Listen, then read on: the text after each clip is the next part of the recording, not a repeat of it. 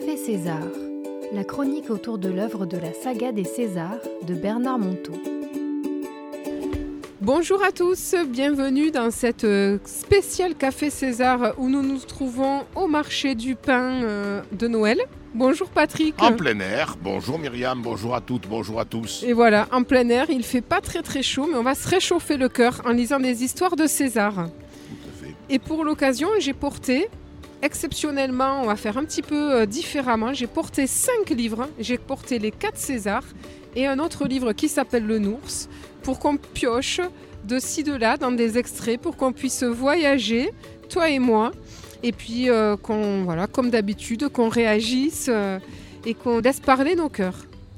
Alors, tu as choisi quel livre, Patrick, parmi les quatre? César l'éclaireur. Ah ben, le fameux César. Le fameux et... César, bien sûr. Et donc, euh, tu as pioché le, la page Allez, cent soixante-deux, cent soixante-deux, que je vais appeler « César et la ville », c'est tout un poème. Eh oui. Comme nous sommes en ville, c'était l'occasion. Eh oui, César et la ville. Alors, on c'est, t'écoute, c'est Patrick. C'est tout un poème. Il devait y avoir au moins dix ans qu'il n'était pas sorti de son coin pour avoir de tels yeux. Sous son regard, tout devint un spectacle. Il était affamé du moindre détail insolite, surprenant le hasard, pourchassant l'anodin. Tantôt, il me poussait du coude, tantôt, il me tirait par la manche, cherchant à me faire partager l'humour de la rue. On aurait dit la complicité espiègle de deux collégiens en vadrouille. C'est fou comme on passe à côté des choses sans les voir. Avec lui, nous devinions des chasseurs d'images. Le passé était mort, il n'avait plus de place, tant le présent s'était mis à régner. Il tomba soudain à l'arrêt devant un magasin. Visiblement, il cherchait à comprendre. J'eus beau m'approcher, je ne vis rien d'extraordinaire. Et pourtant, à ses yeux, il y avait de l'insolite dans cette vitrine, outrageusement illuminée, en plein jour. César et ses bougies. Comment lui expliquer que la lumière ne sert pas uniquement la nuit ? C'est sûr, il n'y a plus que lui pour en rire. Qui de nous sait encore le voir ? Pourtant, cela doit bien valoir nous dire quelque chose. Éclairer le jour, éteindre la nuit. Peut-être que la lumière ne sert plus à voir, mais à vendre. N'est-ce pas à notre image ? Plus loin, il stoppa net devant un panneau publicitaire. Le yaourt qui vous libère, vantait le slogan. Une femme nue, enfermée dans un pot transparent, semblait déguster ce nectar. Cela ne s'invente pas, ces choses-là. Il y en a plein nos murs, des libertés enfermées dans un bocal. La rue devint un délice, suite de paradoxes et de surprises, enchaînement de sketchs burlesques dont il savait à merveille souligner l'humour. Il eut le genre, Monsieur Dupont-Ventru se battant avec son caniche pour une histoire de caca dans le caniveau, et qui est le plus têtu. Ou encore, ce petit groupe de jeunes hommes prophét- prophétisant sur la joie et la paix dans le monde, interpellant la foule d'un ton lugubre. Qui est le plus drôle ? Il eut même César, assis sur le trottoir pour nouer un lacet. À quatre-vingts ans, cela ne se fait pas. Et qui est le plus libre ? Ce n'est rien, tout cela, me direz-vous. Mais c'est là, sous nos yeux, respirant l'instant, cette fameuse combinaison du coffre-fort. Et puis, l'émerveillement, c'est gratuit. Tandis que la souffrance a toujours un prix. On fait une petite pause, Patrick, parce que ça vaut le coup quand même de s'arrêter sur cet extrait. Qu'est-ce que tu en penses, toi ? Mais là, encore une fois, Bernard Monteau est visionnaire et il nous montre à quel point aujourd'hui, euh, tout est là, nous, sous nos yeux, pour être vendu. Nous devenons des, des sociétés technologiques qui n'ont qu'un but, c'est essayer de capter notre attention pour nous vendre des produits quelconques.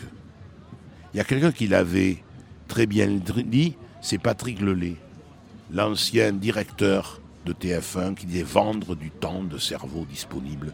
Et je crois que malheureusement aujourd'hui, nous vendons du temps de cerveau disponible et les médias, la publicité s'est emparée de ces espaces publicitaires pour nous les vendre. Et nous les consommons. Au fond, j'allais dire, qui est le plus coupable? Est-ce nous? Est-ce ceux qui nous les proposent? Il y avait Coluche qui avait très bien traduit ça. Il disait « des conneries, des conneries.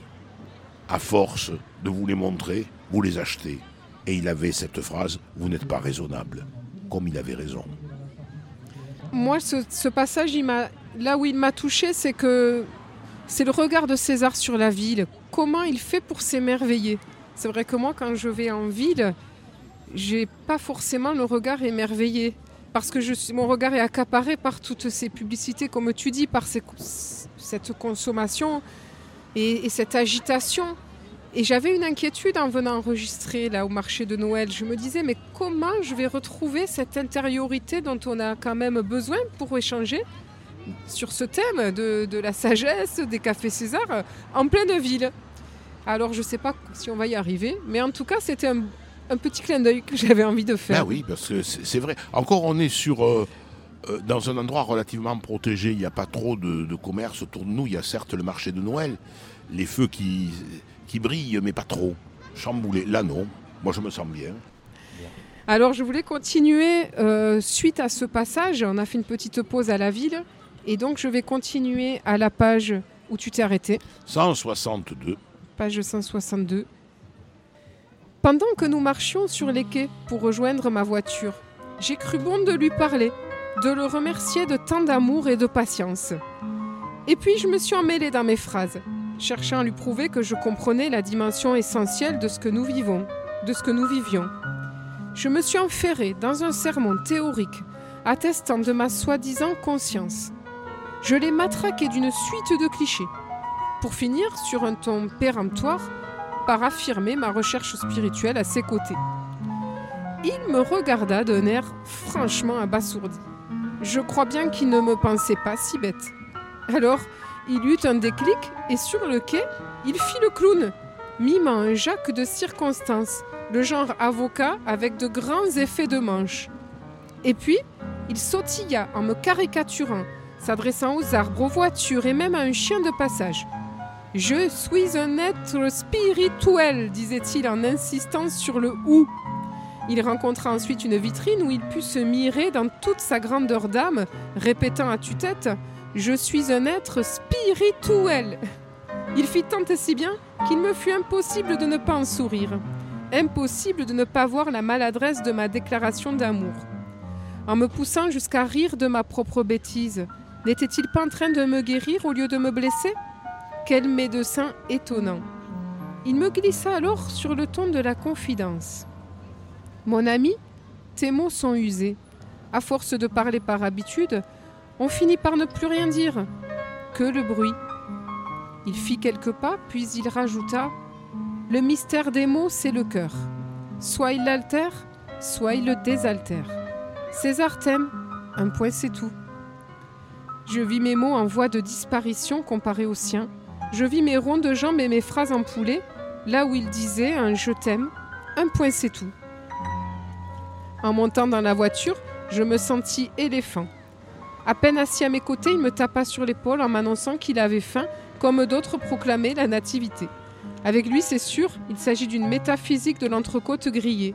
On apprend à poser un pied devant l'autre et c'est déjà bien suffisant. Mais qui ne serait pas touché par... Euh... ces phrases de César qui sonnent si justes. Et bien sûr, la phrase qui est la plus intéressante, à mon sens, c'est celle dans laquelle il parle du verbe. Ah Nous oui. utilisons le verbe et aujourd'hui, ces verbes ne sont que du bruit. Nos mots ne veulent plus rien dire. Faites-en l'expérience, amis auditrices et amis auditeurs, et vous allez vite vous rendre compte que nous parlons souvent pour ne rien dire. On a perdu la force et la puissance des mots. Je savais que ce passage, il te plairait pour, pour, pour justement cette force des mots qui t'est si chère, toi, Patrick, mmh, et que, que tu essayes de, de faire à travers la radio aussi. Mmh, à travers la radio, et puis aussi habituer les jeunes et les moins jeunes à parler juste. On, on, on dit toujours, on chante juste, mais est-ce qu'on parle juste ? Voilà, qui mérite question. Il faudra, tiens, la poser à Bernard Monteau. Oui. Qu'est-ce que le parler juste ?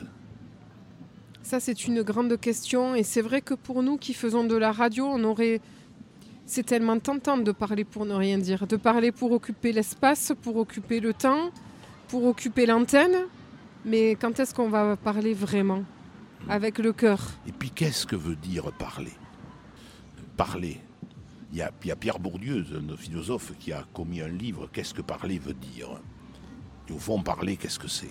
Quand je parle, c'est quelque chose qui, quand on y réfléchit bien, c'est de l'intériorité qui sort vers l'extérieur. Je, me, je vous raconte une histoire et vous me racontez des histoires quand nous parlons. C'est tout. Il faut que ces histoires soient vraies. Pour que je sois intéressé, il faut que ces histoires nous touchent. Alors tout à l'heure, tu m'as parlé d'une question que tu aimerais poser et c'était le petit, c'était juste le petit jeu que j'avais envie de te proposer aujourd'hui. Et si on écrivait une interview, si on avait trois questions à poser dans cet extrait à César, lesquelles on poserait ? Et après, ça sera par contre à toi d'y répondre, Patrick. Alors, quelle question ? Alors, tu m'en as déjà posé oui. une. Oui. Tu as déjà posé une qui était « Qu'est-ce que parler juste ?» Qu'est-ce que parler juste ? Alors, je t'invite à y répondre. Ben, parler juste, c'est euh, lorsque, et je crois qu'il le dit très bien, César, on parle avec son cœur. Et qui mieux que Saint-Exupéry aussi disait « L'essentiel est invisible pour les yeux, on ne voit bien qu'avec le cœur. » Et se parler juste, c'est lorsque le cœur, la tête sont en harmonie, en équilibre. C'est difficile. Oui. Là, on le, on le sent. Pour moi, parler juste, c'est effectivement parler avec le cœur. Et il y a dedans, et à travers l'exercice que tu as proposé, il y a ce côté d'être transparent aussi. D'être transparent de son émotion du moment, de son état intérieur du moment. De se dire, eh ben voilà, j'ai peur, euh, j'ai peur que cette émission elle soit ratée parce qu'on est en pleine rue, parce qu'il y a du bruit autour. J'ai, j'ai peur de ne pas savoir donner euh, envie d'écouter cette émission. Voilà, c'est... il y a déjà ça d'en parler juste. C'est vrai. Et puis ensuite, eh bien, aller jusqu'au bout de ce qu'on a envie. Aller jusqu'au bout. Et ça me... Il y a, il y a... j'allais dire un incident. Ce n'est pas un incident, c'est encore une fois les histoires qui nous arrivent à la radio. Ce matin, nous avons reçu euh, un, un auteur qui venait parler d'un, d'un, d'un livre de poèmes qu'il avait écrit. Il a été incapable d'en parler. Et lorsque je lui pose la question, vous vous définissez comme poète ? Il me dit non. Vous définissez comment ? Il me dit, je ne me définis pas. Une belle, magnifique réponse. Alors, autour, on peut être surpris. Qui suis-je ? Si je commence à me qualifier, et c'est là que je mesure, moi aussi, l'erreur de langage. Je lui dis, vous êtes un poète ? Non. Si je dis un poète, je l'enferme dans une catégorie. Je suis, tout simplement. Alors moi, ma question, ça serait sur le passage où César euh, arrive à faire rire en, en, en imitant gentiment, tendrement, mais de manière très drôle, Jacques qui, se, qui, faisait, euh, qui faisait un excès de, de langage, de grandiloquence, de faire l'intéressant, entre guillemets. Et moi, j'ai envie de lui demander, de, te, de, de demander à César, mais comment tu fais pour euh, déjouer ce piège de l'ego, de, d'en faire trop de, voilà. Tu me répondrais quoi, toi, Patrick ? Et après, j'essaierai d'y répondre. Mais c'est vrai que le piège de l'ego, c'est... ça complète ce que je viens de dire. C'est-à-dire que nous sommes toujours, on a toujours un trigo moi, moi, moi. Mais c'est pas le moi qui est important. C'est cette présence qui est en chacune et en chacun de nous. On pourrait dire c'est le soi, peut-être. Et encore, c'est indéfinissable. Là, là, donc, c'est pareil. L'ego, effectivement, c'est prendre toute la place. Et cet ego le prend très tôt, la place, lorsque nous avons, en gros, un an et demi, deux ans. Et ce qu'il faut que, il faut, il faut que nous arrivions à faire, c'est nous débarrasser, comme le fait César, de l'ego. Par l'humour, c'est Par une l'humour, belle porte. Hein. C'est une belle pirouette. Belle Par pirouette. L'humour, voilà. C'est observer, c'est rire. Rire de tout et rire oui. de soi.